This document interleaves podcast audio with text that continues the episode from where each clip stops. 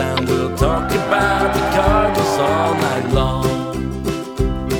We'll talk the games and all the rest about the team that we love best. We'll talk about the Cardinals all night long. We're gonna talk about the Cardinals all night long.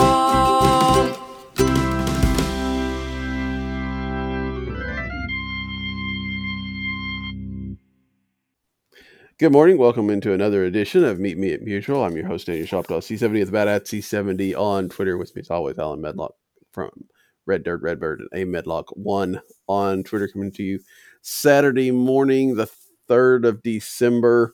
Uh, winter meetings getting started out in San Diego. Um, before we do all that, you know, let's, it's been a couple weeks. We'll do the catch up. Alan, good Thanksgiving. Everything's going well for the holiday season for you. Oh yeah, everything's going really well. Weather stayed nice. Had a good family gathering. Uh, high school baseball opened on the first of December, so all is good right now. Yeah, which is about the time means we're probably getting about the time where I have to find a whole lot of guests because Alan's Uh, yeah, yeah, yeah. I'll be good until uh, scrimmages in February, so don't Yeah. worry about that. I'll, I, if Saturday mornings work very well for me. So until tax time ticks up for you, I think we'll be good. That's also true. That's that's not something I really wanted to think about. Um, but, yeah. thanks for thanks for bringing it up. But it is about time. We'll have to start getting our normal series of guests. I know Jeff Jones is probably just chomping at the bit to start off another season like he has the last three or four years. But um, before we get into all of that, we do have some things to catch up on. Not only just the holiday season, but last time out, we Alan and I exchanged messages like almost immediately afterwards, realizing that we'd forgotten to talk about the coaching changes that the Cardinals had done.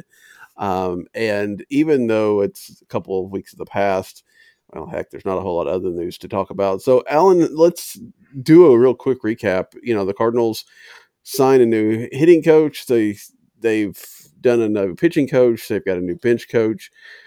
What are your thoughts on some of this stuff? Well, I mean, you knew. I figured. I have a feeling you probably asked me early because he, I would have a pretty strong opinion on Holliday coming back. Um, it was funny because when I first heard that and we heard the rumors, I was like, I don't know if that's going to be in play. I didn't think that that was what was going to happen, just because I felt like that was a little fan servicey, and it didn't make a lot of sense. Um, on a selfish note, I was afraid it was going to kind of take away from Oklahoma State a little bit. I know, I know that sounds stupid, stupid, but that's kind of the recruiting draw that they have down there is the Mm. family and, and everybody staying in the in staying in the Oklahoma State uh, program and whatnot. But uh, but no, I was happy to hear that. Um, it I'm I'm okay with the changes. I think that some of the um, I feel like some of the uh, the changes always get overblown, and you know I, we don't know how much they they truly make a difference. I I feel like the Jeff Albert news was probably pleasant to some people because I don't know if that was ever going to be a popular decision, no matter how much they said, you know, things in the minor leagues were changing or whatnot, but it just seemed kind of stale in the big leagues. So I think that, that people can get on board that move, get on board with that move pretty easy. But you know, I was happy for Holliday, and you know, I'm curious to see how it turns out, and and I I wonder how much that's going to be in play with some of the free agents as well. You know about uh, how much that name means, uh, maybe as a draw to, to bring guys in. Yeah, I, maybe. I mean, it's very possible. I mean, um, the idea of working with with him and One On in particular basis. is why I say that. I'll, I'll, let's about that in a minute. We'll talk about free agents and stuff. Yeah. Um, I uh, I do think that you know there was a lot of people talking and banding about oh you know Albert needs to be the hitting coach or Yachty needs to be the hitting coach or even Holliday needs to be hitting coach or whatever the case may be. Um, I feel like in today's game, I may be wrong, you know, because obviously Turner Ward is a former player, but not of that level. I feel like you're gonna you need somebody that's you know really absorbed in the analytics and all that kind of stuff. And I feel like so many times, and you know, the superstars, not that they don't know it because they do, but I don't know that that's you know that's not able to teach it like that, or they're not necessarily as fully absorbed in it because they do have their natural talent and stuff like that. And I just don't. I think I like the idea that they just promoted Turner Ward. Um, Yeah, I was a little bit surprised that they did that because I thought it sounded to me like Turner Ward was like, you know, taking what Jeff Albert was telling them and like maybe tweaking it and being more like the the people person, if you will. Um, so I thought maybe they would put somebody ahead of him and let him continue that role. But um, yeah, I think moving him up and you know they moved up Brandon Allen to be assistant hitting coach and basically just kept with the program. They just took Jeff Albert's name off of it to some degree. yeah, Uh, that's true. That's a good thing. Yeah, that's true. That's and you know what? And I like the promotion within on those situations too because that may be the only chance, only shot these guys get. You know, that's I, so.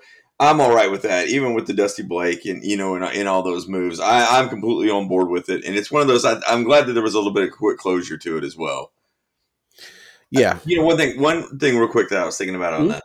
Naturally, I remember th- used to think that you know if you get into that, uh, you know, the bench coach role, you're kind of being groomed to be a manager at some level. Do you get Mhm. that with Holliday though? I'm not. I feel like it's more of a McGwire situation with Holliday than the potential manager. I don't know why I feel that way. I think that it's less of that than it has been the last two times they've put a bench coach in there. You know, when they brought Mike Shildt up to be the bench coach Mike Matheny, you knew that they were looking for him to be a manager. Uh, the same with Marmol. I mean, but they'd done it the minors. I I agree. I mean, well, I guess I take that back. Skip Schumaker was there, but I think we also knew that Skip was in line to be a manager. I think this one. I mean, Matt Holliday might be a manager somewhere down the line, but I don't feel like that's why they brought him in here. You know, Ollie Marmol's going to be the manager here for a long, long time. I I think. Yeah, I mean, he's starting so young, and I mean, the Cardinals, you know, Mike Shildt to the contrary, don't tend to want to change managers if they don't have to. So unless something just really goes south, I mean, you could see Marmol for ten years at least. Let's say. Um, I don't. And, and Holliday's got the name that if somebody wanted to hire him because he's Matt Holliday, then he'd get that already. You know. So I don't. I don't think it's about managerial. In fact, honestly, feel like it comes across to me. You know, Marmol has a pretty good depth in analytics and all that kind of stuff, and the hitting and pitching coaches are both obviously well in that line. Holliday really just seems to to me to be the guy, the the voice of experience, the guy that's been there because there's not a lot of that on the major league level, right? Um, now the coaching staff is, you know, especially with Mike Maddux leaving. I won't talk about the pitch coach in a minute, but you know, there's not anybody on that staff, at least not the major ones that I'm thinking of right off the top of my head.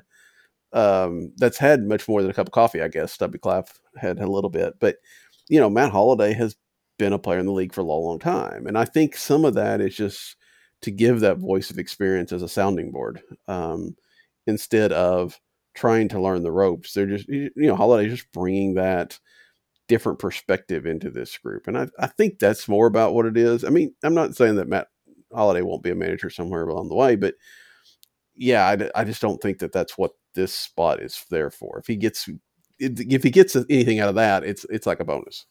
Yeah, yeah, yeah, yeah. That makes more sense, and and you're right. I mean, I, I kind of overlooked. I guess it was the the the former player aspect of it is what I kind of Mhm. looked at because if you remember, I mean, we even I remember even back in the uh, Redbird Daily days, I I wrote an article about how Shildt will be the manager before too long, or a manager somewhere before too long, just because of how highly they thought about him. Because Stan McNeal wrote articles about him in the uh, in the Cardinals, uh, you know, game day magazine, you know, about potential managing two or three years before he became the bench coach, you know, type situation. He was highly thought of in Springfield and Memphis, and you knew it was kind of coming, and and you kind of felt that with Marmol as well. And I think that was probably a little too obvious right in front of my face when I made the comment, but. I think I meant more of the the the past player, but no, I agree with you on that. I don't I don't think that's the uh, the net. I don't I, like. I don't think that that's the natural progression of how things work now, or that was the intention of, of making this move. Yeah, I I and I'm you're right. I was a little bit surprised that, that they went with Holliday. Not that they went with Holliday, more that Holliday wanted the job. Yeah, You I know, know, I that, really- that's well put. Yeah, um, because I thought that what his is this is it just his does he just have the two boys and he's got the second ones at, at OSU? Uh, no, well, Um, he has, you know, his his second one, who's supposed to be, you know, Jackson was the number one pick. He has one that will be a junior this year. That's really, really good as well, Mhm. and that that's what kind of surprised me. Um, Yeah, that's what I was thinking. That he still had a couple years before kids Yeah. were completely out of the house. I guess to some degree. yeah, you know? and they well, and he, I think I believe they have a younger daughter as well, older daughter and younger daughter as well. So yeah, I I, don't- I I was surprised by the move. I honestly was. Yeah. But then again, you know, he came out pretty early on and saying he was open to something like that. And so I don't know. I mean, I, I'm, I'm glad. I mean, I think it works out well for the Cardinals. And I'm, I'm just very interested to see how, I'm very interested to see how that works media wise as well. Right. I mean, Ollie Marmol wasn't doing a whole lot of interviews when he was bench coach. You know, Mike Shildt wasn't it. but Matt Holliday has these connect. I mean, we know his relationship, you know, this joking relationship with uh, Jim Hayes, and we know how he tends to call into the radio shows and you know be guests and stuff like that. You know, is that going to continue? Is he going to still be like the media face of the staff uh, to some degree? I don't know. I mean, I think that's going to be interesting to see how they how they juggle Matt Holliday, the former Cardinal, you know, the Cardinal Hall of Famer versus Matt Holliday, you know, the bench coach that's, you know, not leading the staff. I, I don't, I'm just interested because I don't think there's a right or wrong way. I just interested to see what happens. No, I agree. And you know, one of the things that that came to mind whenever uh, whenever this was announced, um, I'm a big Matt Holliday fan, even when it wasn't popular to be a Matt Holliday fan. A lot of it just because the. Oklahoma State connection. I'll be honest with you, and just the stories of him being a, a, a phenomenal athlete here. Um, I do. If you remember, there was a knock on Holliday of not being the Mhm. most approachable and being the guy that was the first one out of the out of the clubhouse. And I wonder about those things to where is there a flip side to this to where this could be a negative? I, I mean, just to play devil's advocate on that, you know, but Yeah. no, I, I think that I think some of those stories can get overblown because obviously he puts in the work himself, but but is Mhm. that something that that could blow up in their face ultimately? Be, for the same reason that you said that, hey, what's going to be the grace period on the guy that has the red jacket, you know, type deal. Yeah. That's that's always a risk. Um, I do think there's probably a difference. You know, I, and I think Matt Holliday, you know, knows the difference of you know being on the staff, and then you know the physical preparation is not the same. Yeah, It's you know his family's in a different spot. You know, I think he's probably a little bit more open to being at the ballpark. I could see that at least. Let's put it that way. Um, but yeah, I mean, and then again, you know, how much are they asking of the bench coach? I mean, we don't. Bench coach is one of those yeah, kind of you know not well defined thing. I mean, I'm sure they have tasks and jobs, but for the most part, it feels like the bench coach is there to you know be a sounding board for for the manager. And you know, if you're especially if you're Matt Holliday and you're doing this off of experience and stuff and no knowledge, you know, I know that there'll be prep work and things of that nature, but he may not have quite the the workload that some of the others do. yeah, yeah, yeah, yeah. That's uh, and you're right. I mean, that's. I feel like a lot of the, the coaching decisions do get a little overblown just because it's Yeah. more of a uh, a time management type situation for players than it is a uh, sounding board for what they need to do. If that makes sense. Yeah. The only thing I, I do want to, we'll, as we wrap it up, you know, I do think it's interesting to talk about Dusty Blake as the pitching coach because this is the first time in my memory um, that there hasn't been this established major leaguer as a as a pitching coach, right? I mean, you had Mike Maddux, you had Derek Lilliquist, you had Dave Duncan, who obviously wasn't a pitcher, but he was a you know long time Yeah. pitcher. Um, I don't even know who was before Dave Duncan. I mean, I don't know who Joe Torre had on his staff, you know. Um, but I'm you know I'm pretty sure that that was back. I would imagine there's you know those that had pitching resumes, and that's why they were pitching coaches to some degree. I think it's very interesting that they've taken such a step away from that to bring in a guy that is obviously very smart. Obviously knows what he's doing, and obviously is in line with his analytics. And we've talked about that on the show a couple times about how they needed a guy like a Jeff Albert on the pitching side. And Kyle Reis has pointed out they have a couple of those in the minors, but Dusty Blake is one of those kind of guys. And I don't know that he's going to have control over the whole minors or anything like, like Albert did, but you know, he's going to be able to bring a little bit more analyticals philosophy to this pitching staff. And I, you know, it'll be interesting to see how that goes.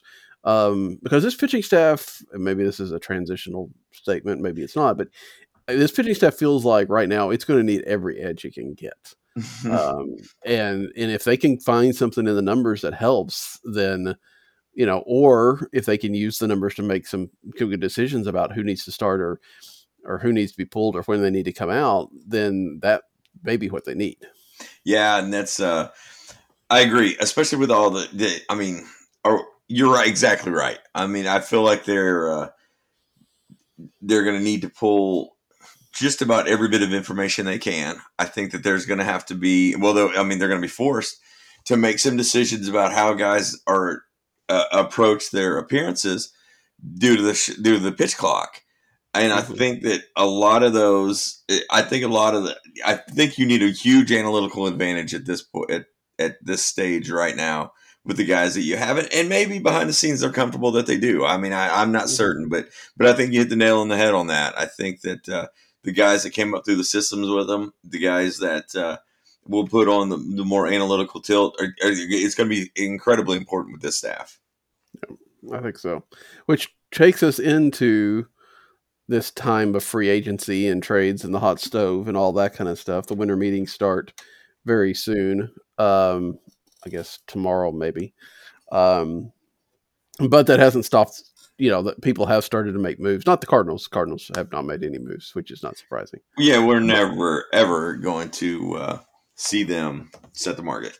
No, no, and the market is getting set at levels that I don't know that they're going to be comfortable at. But let's talk about. I mean, the big news, of course, yesterday was uh, Jacob deGrom signing for a five-year deal in Texas, and the Cardinals were never going to be. I don't know if they even talked to deGrom, but if they did, it was only a courtesy. Let's see what you, you know, just in case. Yeah.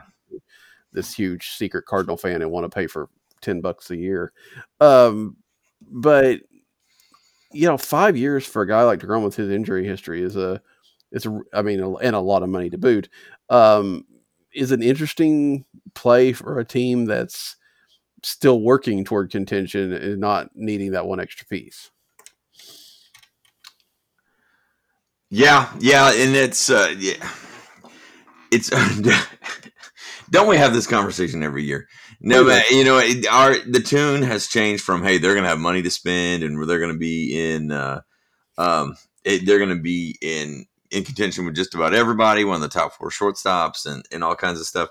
It will it ever change? I mean, or it, with the two superstars, with Nolan locked back in. I mean, didn't this feel like the year that that would be the make make the most sense to make a move? But I don't. I can tell by your tone of voice and the tone on social media that I don't still think that we're super confident that that's going to happen. No, I you know I just I've spent the last couple of weeks writing the exit interviews, yeah. which is to look at everybody as they left. And to, you know, John Mozeliak's the last one, and I wrote that. It went up yesterday, and you know, basically, my feeling is when I was looking writing that is that they just don't they don't want to take risk, and and and that's there's there's good things about that. Don't get me wrong, but you know, the Goldschmidt trade wasn't really a risk I mean, I guess the biggest risk was that he wouldn't sign after a year, but yeah. even so, what you were giving up, even if you just got one year Paul Goldschmidt, you're probably okay. And you felt pretty good about him, you know, staying in St. Louis. The Nolan Arenado trade wasn't a risk. You're taking on one of the best players in baseball and getting $50 million to do it. Um, you know, I just don't think, you know, even when they do take you know some gambles there are lower risks i mean they're like you know the brett cecils okay that didn't pay out but it was also you know it was expensive but it wasn't like you know big bucks expensive right it didn't just wreck the payroll to have brett cecil on the on there and stuff like that they're not going to do that and as much as you look at a Trea Turner and you say there's no risk there, there is. I mean, there's always the risk. I mean, somebody gets hurt, somebody just stops performing. You know, I don't think anybody would have thought, you know, Clay Bellinger, uh, Cody Bellinger, um, would have been a risk after his MVP year, and now he's a you know free agent after being released. You know, Yeah. th- these things happen, and I just don't. So yeah, I mean it's and it was different when we thought, okay, they have like sixty million dollars to play with, but with the way they're counting for stuff, with their not counting the money they're getting from the Rockies this year because it should have gone on last year's payroll, blah blah blah. You know, I don't think they're counting the deferral on Adam Wainwright because they have to pay it out this year. Um, I mean, they have to at least put it away this year. I think that you know, so it's down to like you know, feels like twenty million dollars or something like that. Then it's like, what are they going to do? I mean, that you know, I just, yeah, I guess it really down- I don't know that it's ever going to change. Yeah, Uh, I, no, I, I, mean, they're, they're going to be good. They're going to make improvements to their team, but they're never going to say we're going to be the best team in baseball, and this piece puts us to that level. Yeah, yeah, yeah, yeah. That's you know, it. I, it was one of those to where you could improve at a position th- that there is obviously at a shortstop level to where Mhm. there's obviously options out there that you can improve right away on something that can be a perceived weakness. Um, there's starters out there that you can add to add some certainty, and you know they, they kind of price themselves out of it at, in the beginning. And you know we had the conversation yesterday, and I thought you had a great tweet to where you know the conversation was was or Mo made the comment about having six starters, hmm and you said, well, there's a difference between starters and quality starters, and Right. and now you go from thinking, hey, maybe man, maybe they'll go on a Ro- Rodon type situation, uh, which I've never. I mean, no, I will say I've never been a big fan of that move just because of the injury history. Uh, you know, one of those type situations. But Fair. you're thinking, ah, maybe they can play in those waters. So now you're thinking, man, Quintana would be nice, but he's probably out of their price range. you know, that's we've gone a long way from the end Yeah. of the season to think that we we had a conversation about Trea Turner on here. Mhm. And I'd love to have egg in my face on this deal, but now we're talking about okay, well, let's let's see the the second tier market of just about everything, and and it, it is slightly disappointing. I think we're almost to the point of, well, hopefully Paul DeJong can hit next year, so he can be a backup. Uh, Because th- There's no doubt. I've thought You know, about that. Uh, You know, that's you know, speaking of Jeff Jones, he had a good piece of of things leading up to the winter meetings, and and and uh, had had had dangled Gorman as a trade p- piece for potentially uh, Sean Murphy, Mhm. and and I thought about that. I was like, you know, can they afford to do that? Because it sounded like there may be three or four guys in the mix up the middle next year, and it, and he's potentially one of them. I mean, I, I don't know. I mean, that's I just I yeah I kind of rally back to say, man, we've we've really come a long way from what we thought may happen. Yeah, yeah, they they have. I I agree. I mean, you go into an off season, especially with a team that looked pretty good, and you, I mean, a team that was exciting this last year. Of course, some of the, a lot of that excitement was from Albert Pujols, so obviously isn't going to be there this year, and and things of that nature. But you look at this team, it's like, okay, you know, let's you know, if you could get excited about 2023. I mean, you're you're only if you're excited about 2023, you're excited because you're a Cardinal fan and you know they were good this year. But it's not because of anything they've done, nor is it going to be anything they do. I mean, if they go out and get Sean Murphy, I mean that'd be nice. But is it? And I don't know how I don't know how exciting how much that moves the needle. Okay, Sure. right? I mean, maybe that's something. I mean, I, I'm not, I'm not saying. I mean, and that's even to. I, I don't want them to get Willson Contreras, but even if they did that, I, you know, I'm not saying that that moves the needle anymore.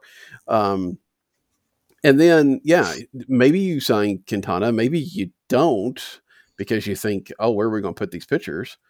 Um, although every all the national media seems to say the Cardinals are still interested in Quintana, and and that's fine. I liked what Quintana did, but I'm also afraid that we saw the best of Quintana last year, Yeah, and he's going to revert a little bit back to the form that he had the two or three years, the last two or three years, and that's not going to be that helpful. But even if so, even if you get a Quintana from last year, it'd be great. But it's not.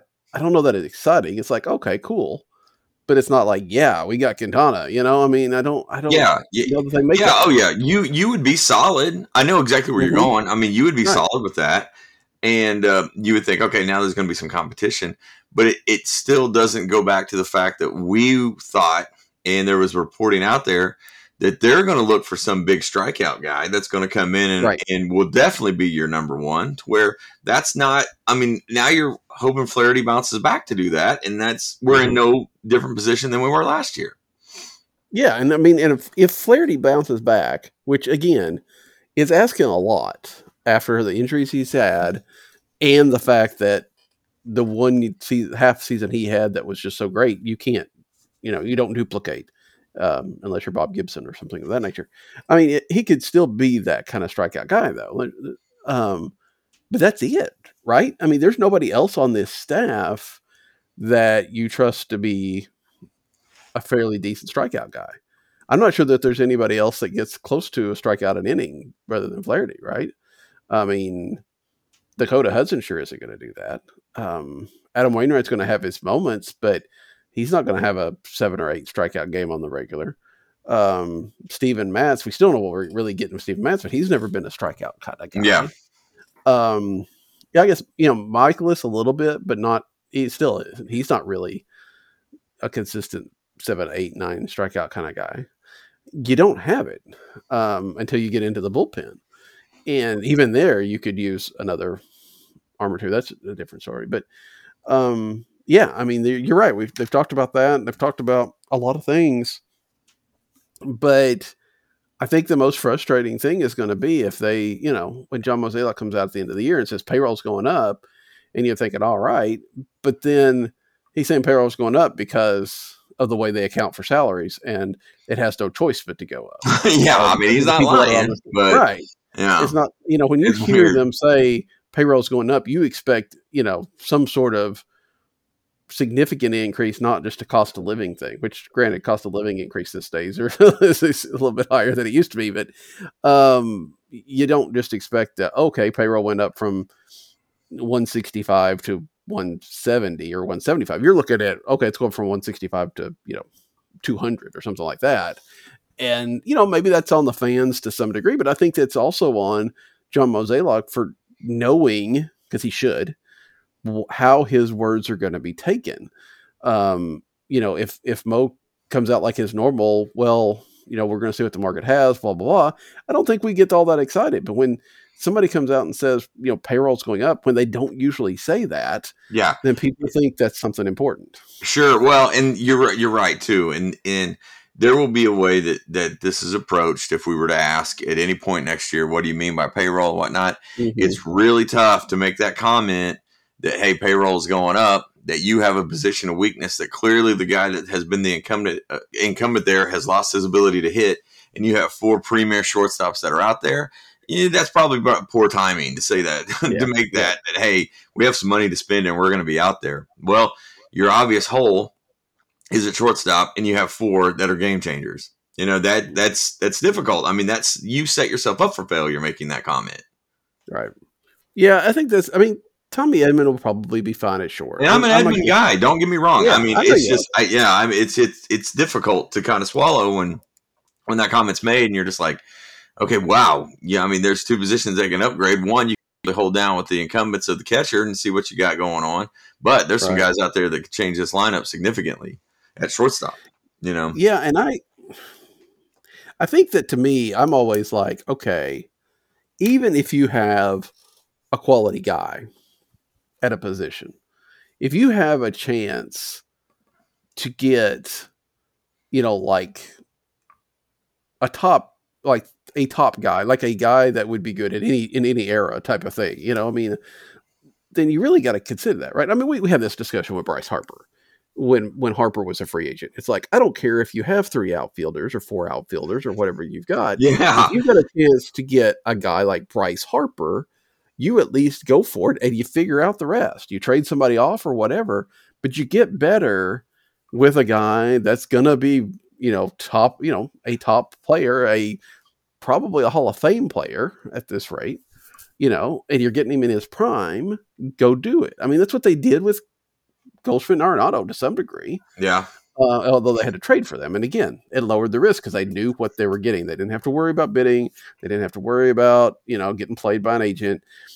They knew what the cost was, and they could do. They could make those calculations accordingly. But I just feel like, you know, and I feel like they should have learned that through Max Scherzer, right? When Scherzer was available the first time around, and again, it's a pitcher. You never, I get the risks, but still, you kind of knew what Scherzer was when he was a free agent the first time, and he wanted to be a Cardinal, and they didn't really pursue that at all. And you saw how great you know Max Scherzer has been. Um, to I, again, I just for a team that looks at the long term so much, they sometimes gets they don't look at the long term at the times when it matters. I Yeah. think to say like, oh, you know, we've got five pitchers. What we, we what could we do with a Jacob? You know, we can't fit a Jacob deGrom in here, and I don't know that's the best example again because No, I, yeah. No, I, I know. that idea that that okay, there's a transformative talent on the market, but it's a position where we've got quality guys, but not you know superstars. But we're just going to stick with the quality guys, which is again, if you can have quality guys at every position, you're going to do fine. But you, you got to need more than that, I think, at times to get over the over the hump because fine might get you to the playoffs. And again, we you know that's we were talking about that before the show. Sometimes people just want to get to the playoffs and see what happens, Sure. but you know you'd rather you know load the dice a little bit for you and get good players. I mean, the Dodgers have not won a lot of World Series, but they've been deep in the playoffs and had a chance a lot of times because they have really good players. Sure. And I'm not saying this model completely works and it there it Mhm. comes with a bit of talking out of both sides of our mouth a little bit. but last year, I mean, here here the Phillies signed Schwarber and Castellanos, and you're thinking those Right. dudes are terrible defenders. They're going to have to plug one of them in a DH. They're going to be part time players. Well, due to injury, neither one of them DH through the playoffs, and they made the World Series. And that was signing what I'm kind of getting to. They never once thought, "Hey, since we signed Schwarber, we can't can't sign Castellanos." Type situation. Right. You know what I mean? I mean, Right. it's it, they're. I feel like they kind of rolled the dice a little bit. And like I said, Dombrowski Dombrowski isn't always the best model, but he does win, and they may be wrecked in a few years. But the thing is, is they still kind of rolled the dice, and it paid off. Yeah, and and you know then they're looking at Trea Turner or one of the shortstops this offseason. too. Well, I mean, yeah, I not- think, and to be honest with you, I feel like that's a foregone conclusion with Turner.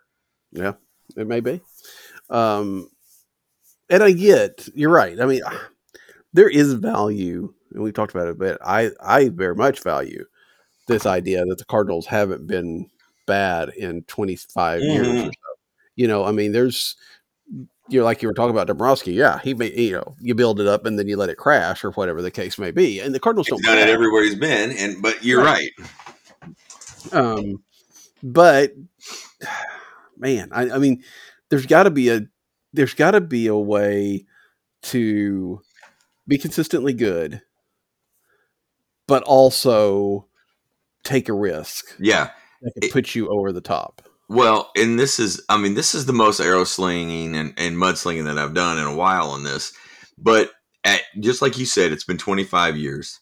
Mhm. Are you really going to wreck the system that you feel is good that that stable and proven Right. that you've done it by signing one guy with the when you have two superstars already that's and you're ready to win a World Series? I just don't buy it. And I feel like it makes it look worse when you come out and make the comment that we that payroll will go up. I mean, it's that's I it's it's tough to wrap your brain around the fact that hey, this isn't that much of a gamble if your system is as good as you think that it is. And you know, I don't. People that listen to this know that I'm not at all an owner basher, and No, no, no, no, no. Yeah, I no, I agree. I agree with that. Yeah, and I understand this idea definitely coming from you know a county background of this idea of making the, the Cardinals kind of in their own silo, and they have to, you know, they have to make money, and you know, Ballpark Village has to make money, all these different things. But, and I- I, I think that's a good play. Don't get me wrong, but I also think that yeah, if you take that risk and it doesn't pan out, you know, there are other pools of places to cover Yeah. short term. Um, you know, and again, I know Bill DeWitt's not the only owner. I know there's a group of owners, and you've got to kind of keep. But you know, out of those guys, you know, they're going to be able to cover. You know, if you're if you're, you know, you have to if things blow up and you have to. I think you can cover a few million dollars here and there. Is what I'm saying. Um, you know, I know that they don't want to get into the luxury tax. I get that. Um, but you know, also that luxury tax isn't just huge, you know? I mean, I mean there's for for where you're looking at it. Um and I I mean, golly, they're what 40 50 million behind the lower. I mean, they could sign a huge free agent and still not be in in that spot. So I don't know. I mean, obviously they know more about their business than we do. Uh, yeah, I agree. All, Uh, that, yeah. all that stuff. I get that. But and I will say there's a lot of players that we have advocated for that we said they should do this or make this move. And it's a good thing they didn't. I mean, I get that. But you know, it's very difficult, you know, when you watch Bryce Harper in the World Series to not think that, hey, you know, one of the reasons you didn't go after Bryce Harper is because you wanted this outfield of Dylan Carlson, Harrison Bader, and Tyler O'Neill, and now you don't have Bader, and you don't know what the other two have. You know, if you go for the proven commodity instead of these prospects coming up every once in a while, it can pay off. Um, you know, that said, we'll see what they do. I mean, they'll they'll do. I mean, we know that they're going to do something because, and I'm going to say, I'm a little bit surprised here. Not too much, but if I'm Andrew Knizner, I am not happy with this group. I thought of that exact same thing just last week. I was like, boy, I, I mean, how close are you to going and saying, hey, I kind of want to deal out of this? Yeah, I mean, I, I thought I saw. I think I saw it today or yesterday. Ollie Marmol talking about a void at catcher, and I'm like, you've got a guy that. I mean, I'm not. I'm not necessarily advocating for Hedrick Knizner to be your starter, but you know, this is a guy that's come up through the ranks and has done well at spots, and he's had some stretches in the majors that have been good. And you know, I, I can. I mean, it's one thing that I guess maybe you can give him points for being honest, but you know, I think to me, I'm like, okay, yeah, we're looking at something else. But if we have to go with Andrew Knizner, you know, and Ivan Herrera, then we're comfortable with that, or blah blah. blah. I mean, it didn't mean that they are, but you know, The same thing they're doing with Edman, essentially. yeah, but I think that you know they have they're like it's like they don't have a catcher on the roster in the way they're acting. And I mean, I I'm, Andrew Knizner, I'm like, what am I here? Yeah. No, and and you know, here's the the probably the most insulting thing is we know this is either going to be Vazquez or Murphy, right? I mean, and we yeah. think Murphy's on the high end, I would assume. I I mean, I just can't imagine it being anybody else. And if it's not, then you're really going to look bad. Well, yeah. What happens now if you start the season with Yeah. Knizner? I mean, how do you backtrack from that?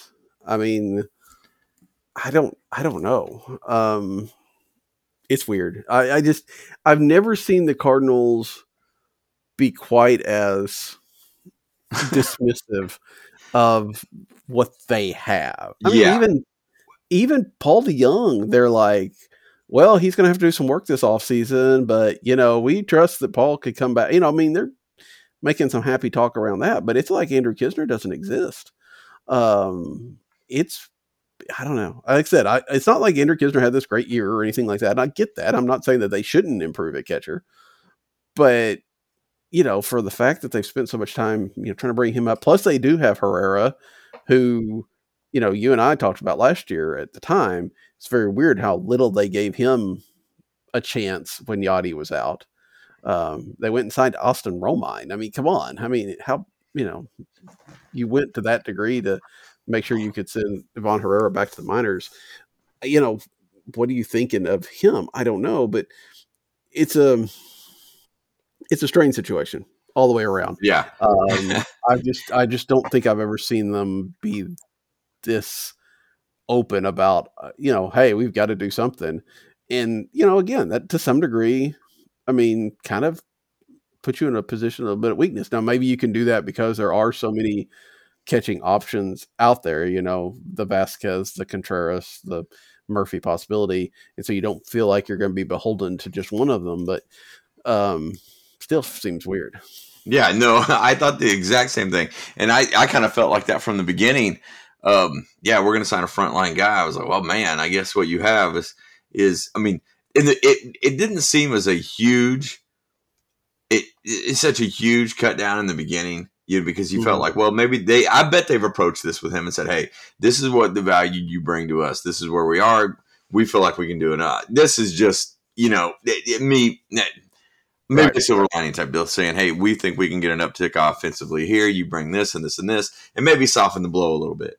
But that is always the headline now of we need a frontline guy. You know what we have isn't good enough. We got to go here and here and and yeah, you're right. You can look at other positions and think that's not somewhere you can improve. I mean, I, I don't know. I mean, I I completely understand the deal for a catcher, but you're exactly right. You're like, well, man. I mean, that's I don't feel like he's done that poorly to be treated like that.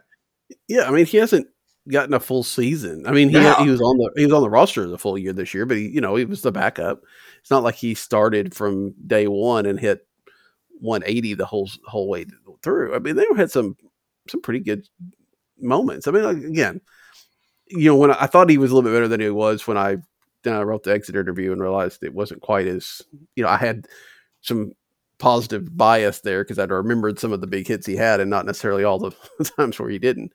But still, I I, I don't know. I'm just a, it's a little bit weird to, especially for a Cardinal team that doesn't necessarily tends to want to you know have the prospect and low low uh, payroll kind of guy, it's uh, it's a little bit interesting to see that them be that aggressive. I, which this all kind of leads into, and maybe we've kind of addressed these things. I did throw it out on our Discord um, channel. Uh, and if you're interested in joining our Discord server, let me know.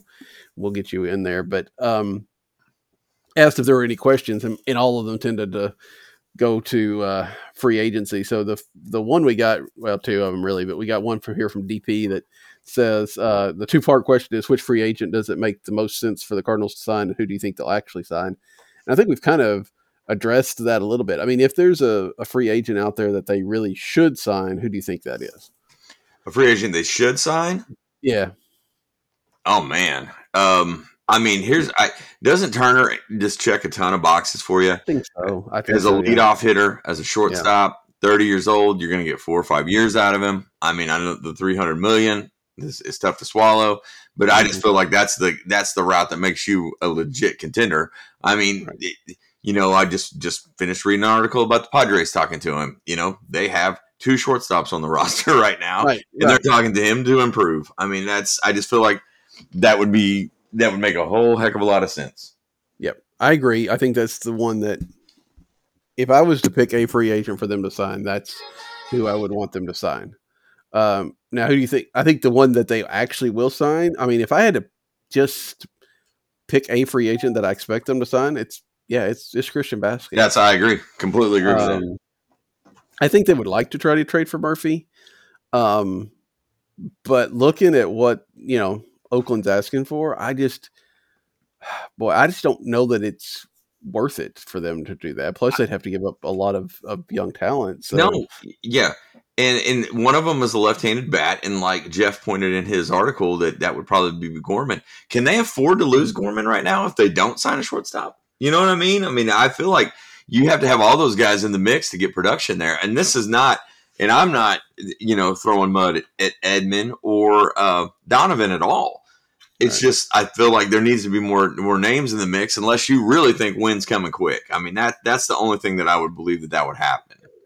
Yeah, that's and, and that's true. And it may be, and maybe just, but again, it's like one of those, you know, the the, the Padres are moving for Fernando Tatis around the uh, the yard because you know they want to be able to sign a Trea Turner or something like that. You know, can Masyn Winn not play someplace else if he has to? Yeah. Um, you know, do you do you focus so much on okay, he's coming in a couple years because you know I, I like what Masyn Winn does. I'm very excited to see what he can do at the major league level, but and I know it's not quite apples to apples because Paul DeJong wasn't necessarily this kind of riser, but you know we saw what Paul DeJong did in his first year, and we were like, wow, this is a you got a power hitting shortstop. You're going to have him for Ed.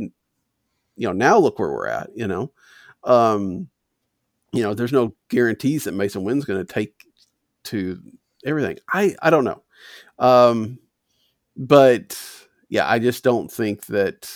I think I think Vas. I, I mean, if you're going to sign Turner, you could trade Gorman. But yeah, without Yeah, with yeah. without that, yeah, I think you you have Gorman because I mean you've got the DH spot open this year. I mean Yepez is going to have a lot of time there too, but um, and if yeah, I figure Donovan's going to play a lot of second, but uh, yeah, I wouldn't. I don't know that I'd do that. So yeah, I think they'd like to try to get for Murphy, and I'm not saying they won't do that, and they might overpay on it just because they think they need a catcher so badly. But I think I think Vazquez makes the most sense that they'll do that. And then I guess the other, I mean, the only other person I could see them signing was probably Quintana. I don't I don't know that I can imagine them. They're not gonna. I, they're not gonna be on Rodon because Rodon's gonna make, you know, probably. Oh, yeah, yeah, yeah. Right? I mean, Well, so- yeah, Verlander and, and Rodon aren't they? That's a different level right now. I mean, that's going to be, and after seeing what deGrom was paid yesterday, I mean that that's gonna that market's going to be huge. yeah. And New York has to sign one of those guys at this point, correct? Yeah, I would think so. I would Okay. think- I, I would say that I don't think they will. I don't really at all.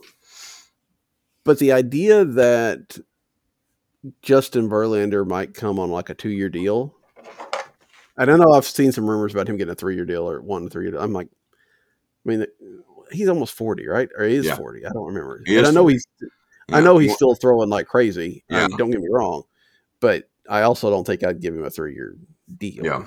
because those things can happen. But you know, the idea of spending a high annual value on a guy for a couple of years, I think, is more appealing to the Cardinals than having a pitcher, especially on the hook for five or six. Um, you know, that being said, if he gets hurt, the, you know, you don't have time to break it up, so maybe not. Maybe they'd rather have a guy for five or six years, so they have the control and and, and know that. But I think there's something to the idea of paying, you know, paying forty million dollars for a season or something like that, and kind of like the Max Scherzer contract. Um, but I don't. Yeah, I don't. I mean, I don't think they will, but I, I think that they're more likely to do that a guy like that on a year or two than try to spend forty something million for five years. You know. Um, but yeah, I I think Quintana and Vazquez are the only only real free agents that we would see them sign. So, um, and that all that kind of Ben Cerruti also had if the Cardinals could only make two moves this offseason affecting the major league club, what's the best they can do, and why is it exactly what Benjamin Hochman of all people suggested, which was Turner and Murphy, and you know. Hogman hits a Hog- Hogman hits some stuff all the time, every, every once in a while, I guess. Um, but um, yeah, I, it, there's just not that. I mean, there's not a whole lot of. This is not a, a free agent situation that just. There's so many options that the Cardinals could do, right? I mean, because they only need to fix catcher.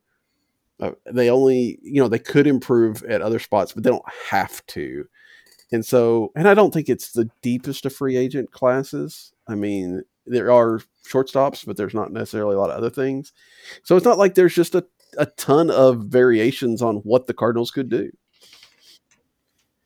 Yeah, I mean, they- cut out their creativity pretty quickly. Mhm. you know, it's yeah, I don't know. I mean, it's it's a little bit frustrating. Not that I thought that there would be moves by now. I did not in any way think that they were going to set the market or do anything like that.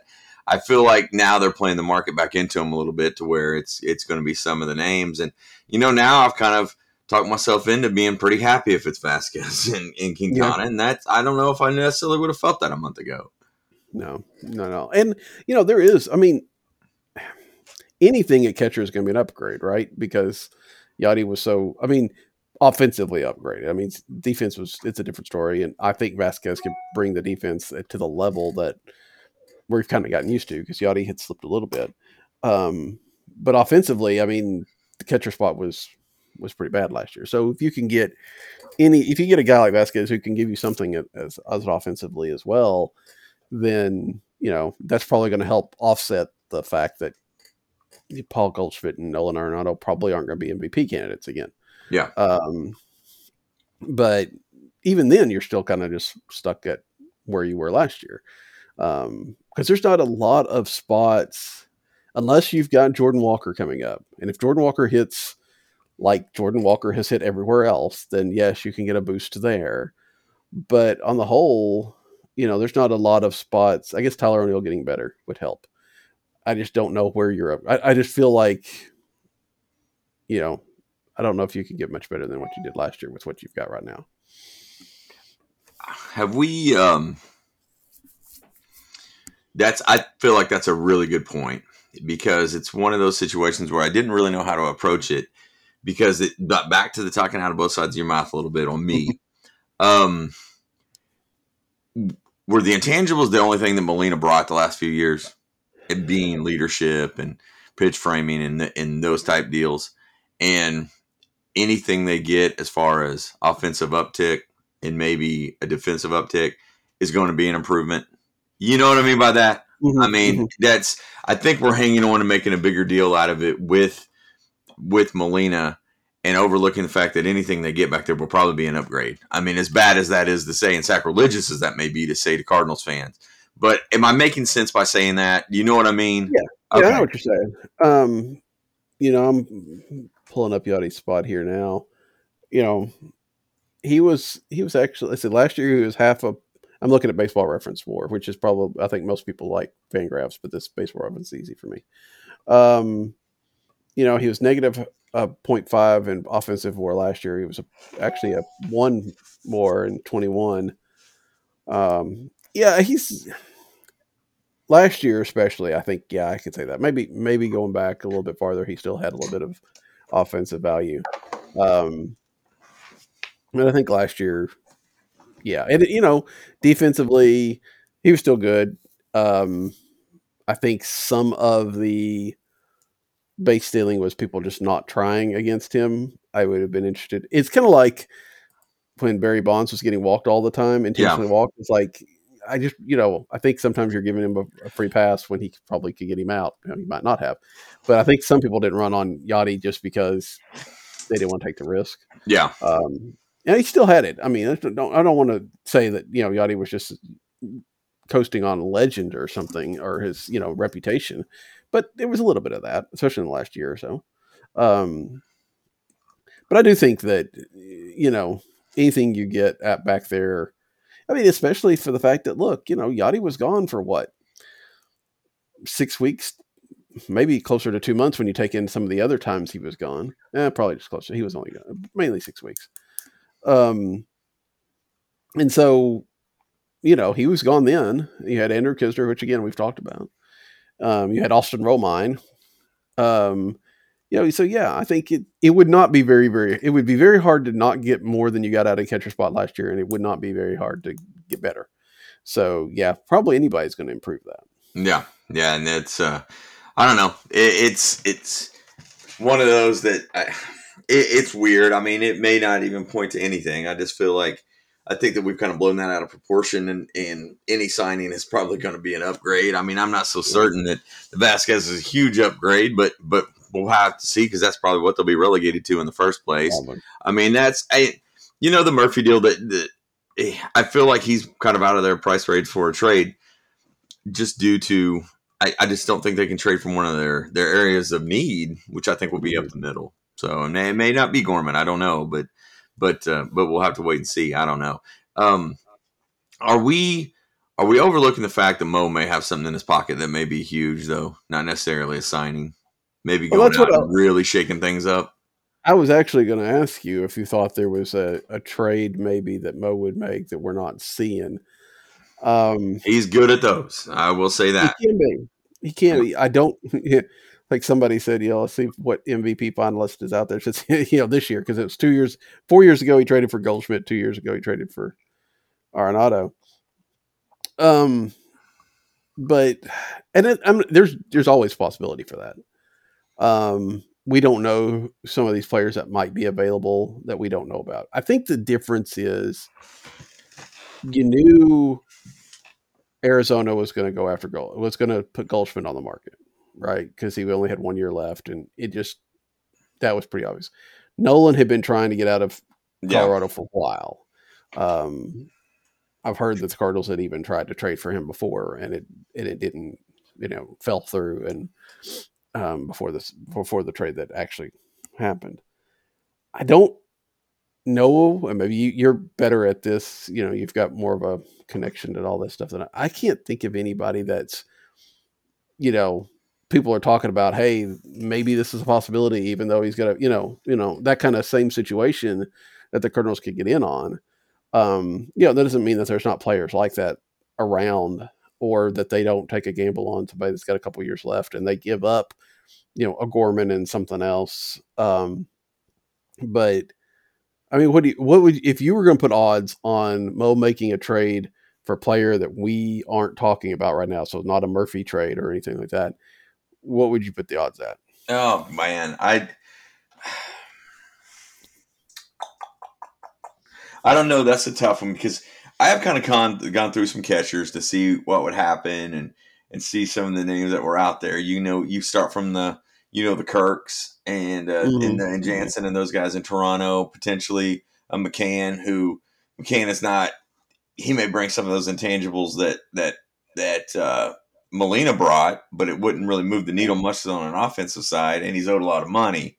Um, you know, I don't know. I'm not sure. I mean, it's it, it's tough to kind of draw a lot of names or find some that you think that they could actually move on that would uh, that would be something that would be a huge upgrade at this point. I, I mean, I don't know. I'm not even really sure what big contracts are out there that would be willing to move.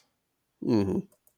Yeah, I don't. I mean, as far as the question, I mean, shoot, maybe fifty percent. I don't know. I mean, that's and I say that just because I think they understand they need to improve, and I mm-hmm. think that this there has been signs that have pointed that they're going to they're going to do something. What that is, I don't know. Uh, I feel like they talked it back a little bit from the opening comment of the payroll going up. Not to keep going back to that, but I do feel like they need to improve, and they see that hey, we're the best team in the division now. How can we get to be the top team or one of the top three or four teams in the in the National League? That's that's the way that I look at it.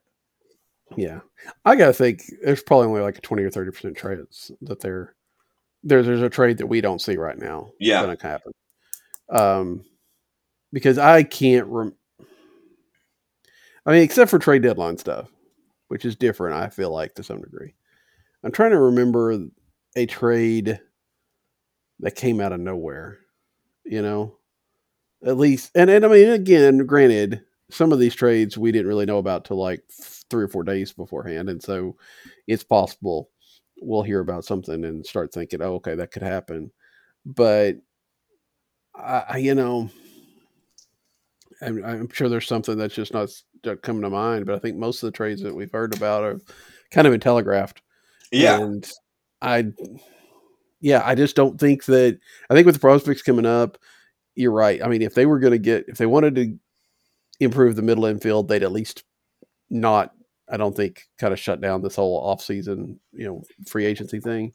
Um, you know, get you a catcher, and I think they want to sort out their outfield and see what they've got out there. And, um, you know, I also think it's very difficult. I mean, you'd have to almost have to, unless it's Quintana, you don't almost have to trade for a pitcher because no other pitcher wants to come in here with that many arms and try to compete. Yeah. So, but I also can't think of any kind of pitcher like that's you know a high strikeout pitcher that's on the on the trade market. So uh, yeah, it's hard to me. It's hard for me to imagine anything that we're not already talking about. That again, that the free agent, the front office talks to everybody, and they they're that's their job to come up with stuff we can't think about. But and hopefully they will. But I, nothing seems. It doesn't feel like that's what this club wants to do. Oh yeah, yeah, yeah. I don't. It, it's because you look and you're thinking, well, can they afford to trade one of these outfielders now? I don't think they can, just because the competition is back to where it was. To where I mean, we can't necessarily name who's going to start next year, right? I right. mean, in the outfield. I mean, that's that's that's going to be tough. Now, maybe that's some certainty they try to clear up as well. I mean, I I mean, I'm not real sure, but but yeah, you're right. I mean, it's it. It's becoming very vanilla again, and and that's just kind of been you know status quo, really.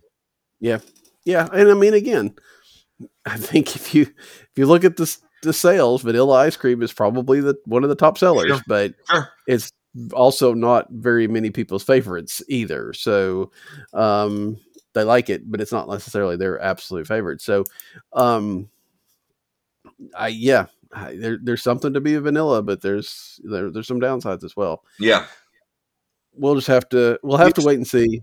It, and it's it's I think that we just it it may not even be true. It just feels like everybody around them improves some way. I mean, even look at look look what Milwaukee's willing to do. They're always moving and shaking with the uh, the Wong trade for a guy like Winker, who I really like.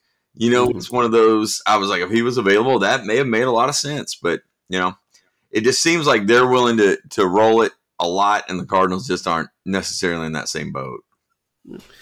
It does sound like the Brewers have taken Burnes and Woodruff off the table. We'll see how long that lasts. You know, yeah. I mean, but that's what it seems like it. You know, there's some talk. Maybe they would. You know, we'll see what Winker does if they'll flip him or not. Um, it does sound like this was more of a, you know, money even deal, but they have you know they've lost some players as well, and it. I mean that is that's the downside of this division, right?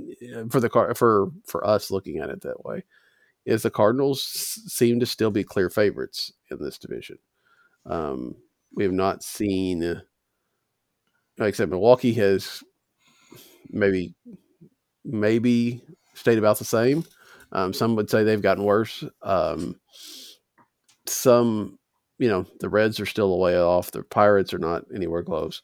The Cubs, even if they have a spending spree this offseason, which doesn't necessarily seem likely, they're still a little bit off. So, I mean, the Cardinals don't necessarily have the pressure to get better to win the division. And like we said, we don't think they have the they don't feel the pressure to be one of the best teams in baseball. Um, so there's no real reason for them to go out and spend forty million dollars on a Trea Turner or something like that.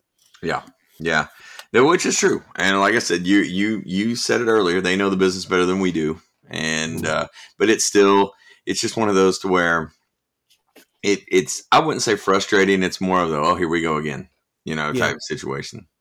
Yeah, yeah. It's you know you're right. It seems like every you know at the beginning of all of your off season we kind of try to talk ourselves into them making some sort of major move, and then by December we're already like, eh, which, to be fair, even the year they got Arenado, you know, we were like, you know, nothing happened until that Arenado trade, which was oh, yeah. January. So, um, you know, and the Goldschmidt trade was actually early December. So, you know, maybe they'll surprise us this week. Um, I would like to see them do that. That's fine. But um, if you know, and again, if it's the same old, same old, and they win a division title next year, okay. Yeah. You know, hopefully, and hopefully they get a better, you know, because, you know, we talked about it a little bit before the show. If the Cardinals win that game, that first game, which they should have won, um, in against the Phillies, you know, the Phillies might not be in the World Series. I don't know if the Cardinals would have been, but they probably, you know, the good chance that the Cardinals could have won that first round matchup, and who knows after that. Um, would we feel a little bit better about this team if they had won even just that first round against the Phillies? Um, would we feel like maybe this was a better team than you know than we think they are now? Yeah, I'm. I, you know what? I'm not. I'm not certain. I mean, I feel like there's there's a faction of the fan base that's a World Series or bust type situation right now, just because of Goldschmidt and Ar- Goldschmidt and Arenado. And uh, I mean, I, there's probably some that thought they overachieved, overachieved with Pujols and everybody. You know, so mm-hmm. so I'm not certain. You know, I don't know. I mean, you see where they are. I mean, the roster that we see going back, I just I, I, the question I want to pose to you, and maybe in anybody who's listening, would you be happy if they signed two of the three of Goldschmidt, Quintana, or Goldschmidt? I'm sorry, Vazquez, Quintana, or Bellinger? Happy hmm. Bellinger to me is a worthy gamble. I don't know why I feel that way, but I feel like he is. Well, now that now that there's talk about him out there working with Matt Holliday this uh, off season, um, maybe there's maybe there's something to that. I, yeah, I, Bellinger's an, it's such an interesting case. Um, I would like to see that because I'd like, but you know, like I said, and and I've seen both sides of this discussion. I've seen the the numbers that you know his numbers the last three years are very comparable to Paul DeJong's numbers for the last three years. There's also the fact that he's younger and he plays some better, you know, um, mainly younger. Um, I would, again, if you're going to have to pay twenty million dollars for him, then you know, um, you know the car the, the Dodgers released him so they wouldn't have to pay. What's the qualifying offer like eighteen point seven or something like that this year? Yeah, yeah, I can't Um, remember. Yep. Again, something like that. But if you're, I mean, if you can get him for ten to fifteen, yeah, I think that's that's the kind of thing the Cardinals definitely should be doing because they've got such a solid core. You might, as- I mean, that's a that's a fairly low risk situation with a high upside. Yeah, You know, at worst, I mean, I hate to say, I mean, especially since Bellinger's looking for a one year deal, uh, so he can build his value back up. That's fine. Do that. Maybe get an option year or something if you can. But you know, if you get a guy for fifteen million dollars and he hits like Paul DeJong, then you know when you're ready for Jordan Walker to come up. I mean, yeah, it's a little bit painful, but it's one of those things.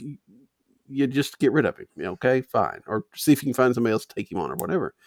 But if he hits like he can, if he can make some adjustments, if it's more about you know health than it was about approach, then all of a sudden you've got a guy that in the past has been MVP, yeah, or an Yeah. MVP candidate. You know, all of a sudden you're doing that for fifteen million dollars. That's the kind of gamble that a team like the Cardinals can afford to take, and probably should. So, I mean, that would be at least interesting. Um, you know, Vazquez and and Quintana are like it's like it's like the vegetables on your plate, right? I mean, you need them. They're fine. They're good, but that's not necessarily what you sat down for dinner for. yeah, yeah. That's yeah, that's uh, that's a good analogy, really, because that's one of those to where even right after the World Series was either over or when we did one of the last shows, we were like that. You could see that one happening, just because that's the safe, the Vazquez signing, just because that's the safest way to go, and that fits like feels like somebody that they would they would move. You know, they would move on if it was available, knowing that you wouldn't have to be in a hurry. You're going to have to see what's out there. You know, you can you can turn over stones to to see what uh, what trades are going to be available. You can make it to San Diego this week to see what's going on. And a lot of those situations of the Vazquez types will probably be out there. You know what I mean? But yeah, you're right. I mean, here's what what makes a lot of sense with the Bellinger thing to me. Even if you were to sign him in that 10 to 15 million dollar range that we were talking about, yeah, that's going to stink a little bit. I mean, this because that's going to be heavyweight if he does come out and hit like a DeJong. But could you use him even in the worst type situations to where DeJong played big moments last year, Mm-hmm. and you're going to have Bellinger, who's a Gold Glove winner, potentially could play the outfield for you. I mean, is there any value in that? I mean, because you're looking at right now, you're looking at what Nootbaar O'Neill, Carlson, um, Burleson, and your next two moves are Donovan and Edman. I mean, you can't tell me that Bellinger doesn't fit in that some way Mm-hmm. you know, and and to where you feel like you're going to have that big of a drop. I mean, I, I mean, I don't know. I mean, it's it's still the look from where he was to from where he was in the MVP season to you know where he was the last two years. It you wonder if he'll ever be healthy enough to recover to get somewhat back. Um, I don't know, but it's still even in that situation, I feel like he would be a guy that would fit into this roster regardless, even if he wasn't back to the MVP level. Yeah. Yeah, I think I feel like it's hard it's just hard for me to imagine somebody that's fallen off that hard not having something left. Now, Uh, yeah. you know, because Paul Young, Well, I mean, keep, keep in mind this all happened after that shoulder injury. right. You know, Right. so that's that's the thing with me.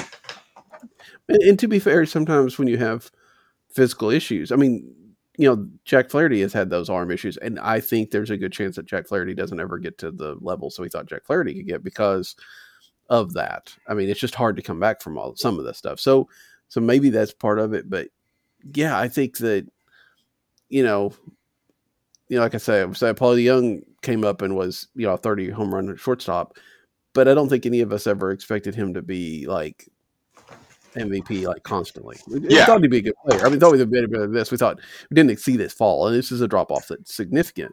But I mean, a guy like Bellinger to go from where he was at to where he's at now, uh, he's just almost un, unheard of, right? And so I feel like, yeah, I think there's there's something there. I think it's worth especially if his uh, shoulder looks good. And, and like I said, it's it's I don't know. We like to read a lot into this stuff a lot of times, but you know the fact that he is working with Matt Holliday right now, Yeah.